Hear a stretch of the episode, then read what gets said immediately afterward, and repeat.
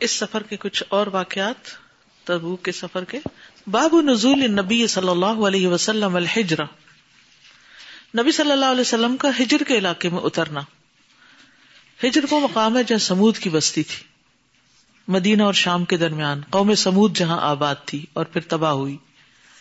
حدثنا عبد الله ابن محمد الجعفي حدثنا عبد الرزاق اخبرنا معمر عن الزهري عن سالم، عن ابن عمر رضي الله عنهما قال لما مر النبي صلى الله عليه وسلم بالحجر قال، جب نبی صلی اللہ علیہ وسلم ہجر کے مقام سے گزرے تو فرمایا، لا تدخلوا مساکن الذین ظلموا انفسهم ان لوگوں کے گھروں میں داخل نہ ہو جنہوں نے اپنی جانوں پر ظلم کیا تھا۔ ان یصیبکم ما اصابہم، کہیں تمہیں بھی وہ نہ پہنچے جو انہیں پہنچا۔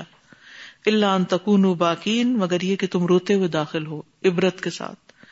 ثم قنع رأسه پھر آپ نے اپنا سر چھپا لیا یعنی دیکھنا پسند نہیں کیا۔ وہ اسرا سیرا اور جلدی سے گزر گئے۔ حتیٰ اجاز البادی یہاں تک کہ وادی کی جو لمٹ تھی وہ باؤنڈریز کراس کر گئے۔ اس علاقے سے تیزی سے نکل گئے۔ یعنی آپ صلی اللہ علیہ وسلم روتے ہوئے گزرے اور سواری تیز کر لی۔ اس کی وجہ کیا تھی؟ یعنی آپ نے اپنی سواری کو تیز بگایا اور بستی کو پیچھے چھوڑ دیا۔ کیونکہ آپ اس بات سے ڈر رہے تھے کہ کہیں اس مقام پر وہ اللہ کی مخالفت نہ کر بیٹھے۔ یعنی اللہ نے جن جگہوں پر عذاب بھیجا اور ناپسندیدہ کام ہوئے، وہاں پر دوبارہ وہ غلطی نہ ہو کسی سے۔ ہوتا یہ ہے کہ کچھ جگہیں، کچھ علاقے، کچھ لوگ، کچھ مقامات، کچھ کمپنی ایسی ہوتی ہے کہ اگر آپ وہاں چلے جائیں نا، تو آپ ویسے ہی بہیو کرنا شروع کر دیتے۔ کبھی آپ کے ساتھ ایسا ہوا؟ یعنی اگر آپ اولڈ فرینڈس کے سرکل میں چلے جائیں، تو پھر کیا کرتے ہیں آپ؟ وہی ٹاپک وہی باتیں، اسی طرح کے کہہ کہے بے محابہ یعنی گویا آپ میں اور ان میں کوئی فرق نظر نہیں آتا۔ فرق کہاں نظر آنا چاہیے؟ وہ سب کچھ تو ٹھیک ہے جو ٹھیک ہے، لیکن جہاں جو قرآن و سنت کے مطابق نہیں، اس میں تو اس طرح شریک نہیں ہونا یا وہ چیزیں تو نہیں اپنانی۔ جب آپ کو ایک پتا چل گیا کہ مثلا بہت زور سے کہہ کے لگانا ناپسندیدہ ہے، تو پھر آپ کہیں بھی چلے جائیں۔ آپ اپنی جو کوالٹی ہے یا جو اپنا پرنسپل ہے یا اصول ہے یا ویلو ہے، اس کو برقرار رکھے پھر اسی طرح اور کیا ہوتا ہے؟ جی قیمت وغیرہ شروع ہو جاتی ہے تو آپ کو کرنی پڑتی ہے۔ آپ ویسے ہی شروع ہو جاتے ہیں۔ آپ کو پتہ بھی نہیں چلتا بازو کا آپ کیا کر رہے ہیں۔ اس کا یہ مطلب نہیں کہ اولڈ فرینڈ سے ملنا نہیں چاہیے۔ ملنا چاہیے لیکن اپنی ایک شناخت کے ساتھ۔ ٹھیک ہے؟ اور آپ کا عمل یہ بتائے کہ واقعی آپ اللہ اور اس کے رسول کی تعلیمات جاننے لگی ہیں اور آپ اس کے مطابق تبدیل ہو چکی ہیں۔ یہ تبدیلی لوگوں کو پتہ چلنی چاہیے۔ اگر آپ سچے ہیں تو اس تبدیلی سے کبھی ڈرے نہیں، کبھی گھبرائے نہیں۔ کیونکہ جو آپ نے چھوڑا اور جو آپ نے اختیار کیا، وہ کسی اور پسند ناپسند کی وجہ سے نہیں تھا؟ یعنی جب ہمیں چینج آتا ہے تو ہم اس چینج کو کیوں چھپاتے ہیں؟ If you are covering yourself is it a bad change it's a good change تو ہمیں کیوں لوگوں کو یہ ظاہر کرنا کہ نہیں نہیں، میں وہی ہوں؟ نہیں، میں وہی نہیں رہی۔ سچ بولیں، سچے بنے اور دوسروں کو ریئلائز کرائیں کہ جو میں نے کیا ہے، اپنی گڈ ول سے کیا ہے، مجھ پر کسی نے زبردستی نہیں کی۔ تو جتنا آپ اس چیز کو اختیار کرنے میں سچے ہوں گے، اتنا آپ کو اس کا اظہار آسان ہوگا۔ اور جب آپ خود ایکسپٹ کر لیں گے نا ایک چیز کو، تو کنوینس ہوں گے، تو کنوینس کرنا بھی آ جائے گا۔ اور اگر خود نہیں کنوینس تو پھر آپ کسی کو کیا بتا سکتے ہیں؟ آپ نے دیکھو کہ جن لوگوں کو اڈکشن ہوتی ہے نا، اگر ان کو ریہیب میں بھی ڈال دے نا تو جب وہ واپس جاتے ہیں، تو کچھ عرصے بعد دوبارہ ریلیپس ہو جاتا ہے۔ کیوں ہوتا ہے؟ وہی گھر، وہی لوگ، وہی مسئلے، وہی نشا پرووائڈ کرنے والے، سب کچھ تو وہی ہوتا ہے۔ ایک آپ نکلے تھے وہاں سے، جب آپ نے اپنا ماحول چینج کیا تو آپ کچھ اور بن گئے، اور جب آپ واپس گئے تو آپ پھر گر گئے۔ تو ماحول کی تبدیلی بہت ضروری ہوتی۔ ہے وہ نائنٹی نائن کا قاتل، اس کی توبہ کب قبول ہوئی؟ جب اس نے وہ جگہ چھوڑ دی۔ تو آپ صلی اللہ علیہ وسلم نے کسی وجہ سے غزب کے مقام کو چھوڑنے کے لیے کہا۔ آپ نے فرمایا، اگر تم رو کر نہ گزر سکو تو ان کے گھروں میں داخل ہی نہ ہو، کیونکہ یہ غزب کے اور عذاب کے اترنے کے مقامات ہیں۔ ٹھیک ہے نا؟ جی۔ مجھے اتنا شوق تھا ابھی تک اس حدیث سے پہلے کہ میں جا کے وہ دیکھوں وہ جیسے ان کے گھر پہاڑوں کے اندر ہیں۔ لیکن اب ایسے کہ اگر اس جگہ پہ اللہ سبحانہ تعالیٰ کا غضب ہے یعنی ہم اگر عبرت کے لیے بھی ادھر جاتے ہیں کہ یہ دیکھو کہ کیسے لوگ تھے اور کتنا زبردست انہوں نے بنایا۔ تب بھی روتے ہوئے۔ اچھا۔ اور جلد وہاں سے نکلنا چاہیے۔ پھر ہے حدثنا یحیی ابن بکیر حدثنا مالک ان عبد اللہ ابن دینار ان ابن عمر رضی اللہ عنہما قال قال رسول اللہ صلی اللہ علیہ وسلم علیہ اصحاب الحجر۔ رسول اللہ صلی اللہ علیہ وسلم نے اصحاب الحجر کے بارے میں فرمایا، لا تدخلوا على هؤلاء المعذبین۔ ان عذاب دیے جانے والوں کے پاس داخل نہ ہو، الا ان تکونوا باکینا مگر یہ کہ تم رونے والے ہو۔ ان یوسیبکم مثل ما اصابہم۔ کہ کہیں تمہیں بھی وہ نہ پہنچے جو انہیں پہنچا۔ یعنی ایسی جگہوں پر مت جاؤ کہ جہاں پر اللہ کی نافرمانی کے کام ہے کہیں تم پر بھی وہ نہ آئے جو ان پر آ گیا۔ اس سلسلے میں آپ دیکھیے کہ رسول اللہ صلی اللہ علیہ وسلم ایک مرتبہ ایک جگہ پر آپ نے پڑاؤ ڈالا، رات کے آخری حصے میں۔ وہ کہتے کہ ہم میں سے اس جگہ سے کوئی بھی بیدار نہ ہوا۔ آپ نے حضرت بلال کی ڈیوٹی لگائی تھی، ان کو بھی نیند آ گئی۔ یہاں تک کہ سورج جب نکلا تو سورج کی جو تپش تھی، اس کی وجہ سے آپ اٹھے۔ پھر نبی صلی اللہ علیہ وسلم نے فرمایا کہ ہر آدمی اپنی سواری کی لگام پکڑے اور یہاں سے چل پڑے۔ کیونکہ اس جگہ میں شیطان حاضر ہو گیا ہے یعنی جہاں سب کی نماز قضا ہو گئی ہے۔ وہ کہتے ہیں، پھر ہم نے ایسا ہی کیا، پھر آگے پہنچ کر ایک جگہ آپ نے پانی منگوایا وزو کیا، سنت پڑی پھر اقامت کہی گئی، پھر آپ نے فجر کی نماز پڑھائی۔ تو اسی بھی پتا چلتا ہے کہ اگر سوتے ہوئے نماز قضا ہو جائے تو اٹھ کر کیا کیا جائے؟ دوبارہ فوراً پڑھ لی جائے۔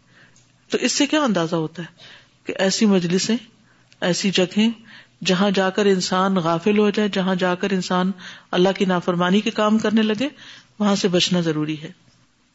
حدثنا يحيى بن بكير عن الليث عن عبد العزيز بن ابي سلمة عن سعد بن ابراهيم عن نافع بن جبير عن عروة بن المغيرة عن ابيه عن ابيه المغيرة بن شعبہ قال مغیرہ بن شعبہ صحابی تھے، کہتے ہیں ذهب النبي صلی اللہ علیہ وسلم لبعض حاجته نبی صلی اللہ علیہ وسلم اپنی حاجت کے لیے تشریف لے گئے فقم تو اسکب علیہ الماء، تو میں کھڑا ہوا کہ آپ پر پانی ڈالوں۔ لا عالم میں نہیں جانتا اللہ قال فی غزوت تبوک، کہ یہ غزوہ تبوک کے وقت ہوا۔ یعنی مغیرہ نے یہ قصہ غزوہ تبوک کے سفر کے سلسلے میں بیان کی، اسی لیے ماں بخاری حدیث کو یہاں لائے ہیں۔ فغسل وجہ تو آپ نے اپنا چہرہ دھویا۔ پانی کون ڈال رہا تھا؟ مغیرہ بن شعبہ۔ ذراعيه، اور آپ نے اپنے بازو دھونا چاہے، دونوں بازو۔ فدا کا علیہ کم الجبتی تو جبے کے جو بازو تھے وہ آپ پر تنگ تھے یعنی آستینیں تنگ تھی اوپر نہیں چڑھتی تھی۔ فخرا ہوما تو آپ نے ان دونوں کو نکالا، من تحت جبت ہی اپنے جبے کے نیچے سے یعنی اس طرح اندر سے بازو باہر نکال کے، پھر ان کو دھویا۔ فغسلہما پھر ان کو دھو دیا۔ ثم مسح اللہ خفئی ہی پھر مسا کیا اپنے موزوں پر۔ حدیث سے بتانا کیا چاہتے ہیں اس میں؟ کیا چیز سامنے آ رہی ہے؟ بازو پر مسا نہیں ہو سکتا۔ لیکن جرابوں پر مسا ہو سکتا ہے۔ حدثنا خالد بن مخلد، حدثنا سلیمان حدثني عمرو بن يحيى عن عباس بن سهل ابن سعد، عن ابي حميد قال اقبل ناما نبی صلی اللہ علیہ وسلم من غزوت تبوک حتى اذا اشرفنا على المدينة قال هذه طابة وهذا احد جبل يحبنا ونحبه۔ ابو حمید کہتے ہیں، ابو حمید السائدی اقبل ناما نبی صلی اللہ علیہ وسلم من غزوت تبوک۔ ہم نبی صلی اللہ علیہ وسلم سے غزوہ تبوک سے واپس آ رہے تھے۔ حتی اذا اشرفنا، یہاں تک کہ جب ہم قریب آئے المدینہ تھی مدینہ کے کالا تو آپ نے فرمایا ہاں توبہ یہ توبہ ہے یعنی طیبہ۔ ہم کہتے نا، مدینہ طیبہ۔ تو یہ تابہ ہے اور وہاد احد جبل، اور یہ عہد ہے، ایک ایسا پہاڑ یو ہب نہ یہ ہم سے محبت کرتا ہے اور ہم اس سے محبت کرتے ہیں۔ سبحان اللہ۔ کیونکہ انسانوں کے علاوہ دوسری مخلوقات میں بھی شعور ہے، احساس ہے۔ پودوں کے بارے میں تو ہمیں پتا ہی ہے کہ وہ کیا کرتے ہیں۔ زندہ ہیں، سانس لیتے ہیں۔ ان کے اندر ایک زندگی، وہ گرو کرتے ہیں نا۔ ٹھیک ہے؟ اسی طرح جو باقی چیزیں پتھر ہیں، پانی ہے، ان چیزوں کے اندر بھی ایک احساس ہے۔ اور یہ بھی متاثر ہوتے ہیں۔ قرآن کی تلاوت سے متاثر ہوتے اسی لیے دم کیا ہوا پانی جو تھا وہ اثر کرتا ہے۔ اس میں تبدیلی آتی ہے۔ اسی طرح جب آپ اچھے لوگوں کے بیچ میں بیٹھتے ہیں تو ان سے اچھی وائبس آتی ہیں۔ اگر کوئی پازیٹو تھنکر ہے تو اس سے پازیٹو وائبز آپ کو ملیں گی۔ اگر کوئی آپ کو دیکھ کر خوش ہے تو آپ کو اس کے بتائے بغیر خوشی کا احساس کنوے ہو جائے گا۔ بعض پرندوں پہ یہ ٹیسٹ کیا گیا اور ایک اسٹڈی میں کہیں سن رہی تھی، چونکہ پڑھ نہیں رہی تھی، اس لیے ریفرنس میرے پاس نہیں ہے، لیکن آپ سرچ کر سکتے ہیں کہ شاید چیل کے بارے میں بتا رہے تھے کہ اس کے انڈے بعض اوقات بہت دور رکھے ہوتے ہیں، لیکن وہ ہیچ کر لیتی ہے۔ صرف اس توجہ سے جو اس کی اپنے انڈوں پر ہوتی ہے۔ تو اس سے انہوں نے یہ اندازہ لگایا کہ انسان اگر کسی سے محبت کرتا ہے تو دور بھی بیٹھ کے اس کے جو جذبات ہوتے ہیں وہ دوسرے انسان تک پہنچتے ہیں اور اس کو جذبات اور محبت کی گرمی محسوس ہوتی ہے۔ اور یہ حقیقت ہے۔ پچھلے دن ہم ایک چھوٹی سی ویڈیو دیکھ رہی تھی۔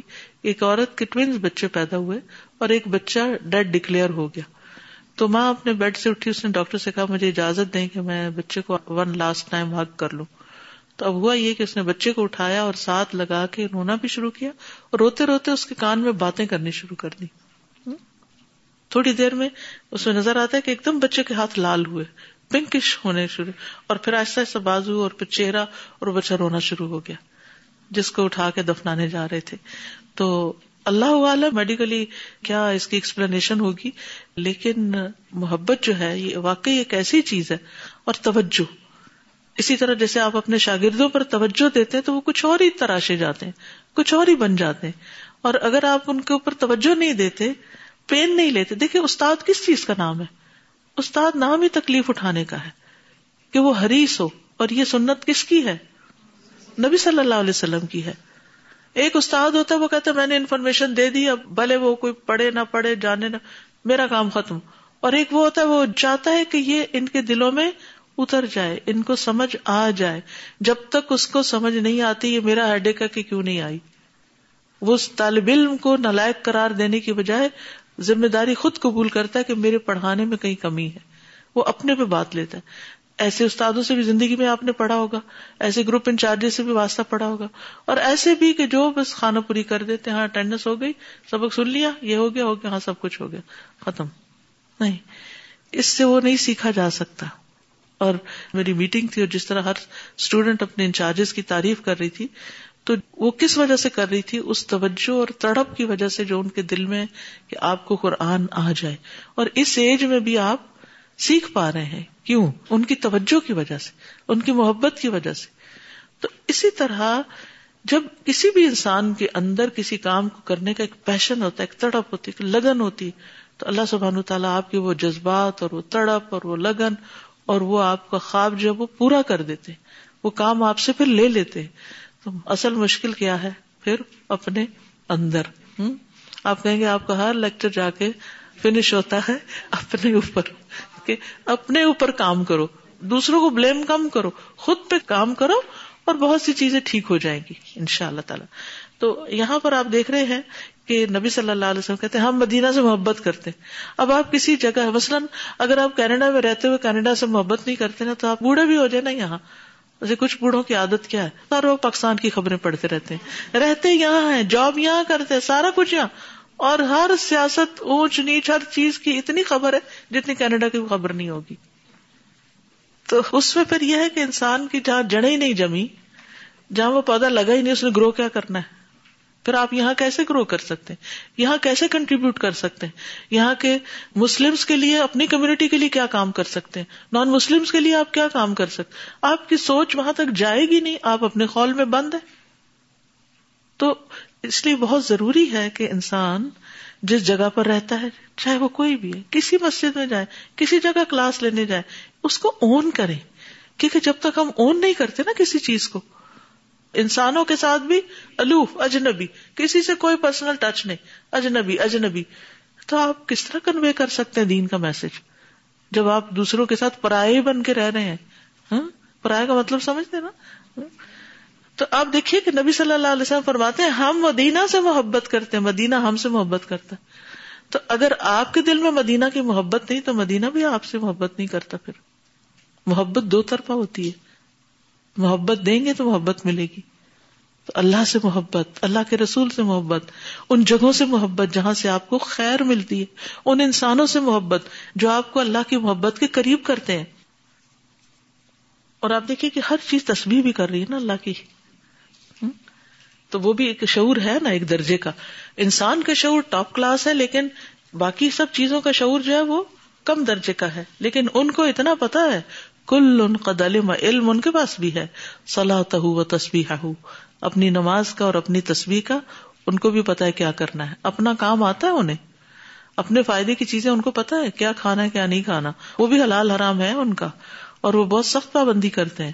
پرندے اپنا کھانا کھاتے ہیں اور ٹائیگر اپنا کھاتا ہے اور ہر ایک اپنے اپنے حصے کا کھاتا ہے۔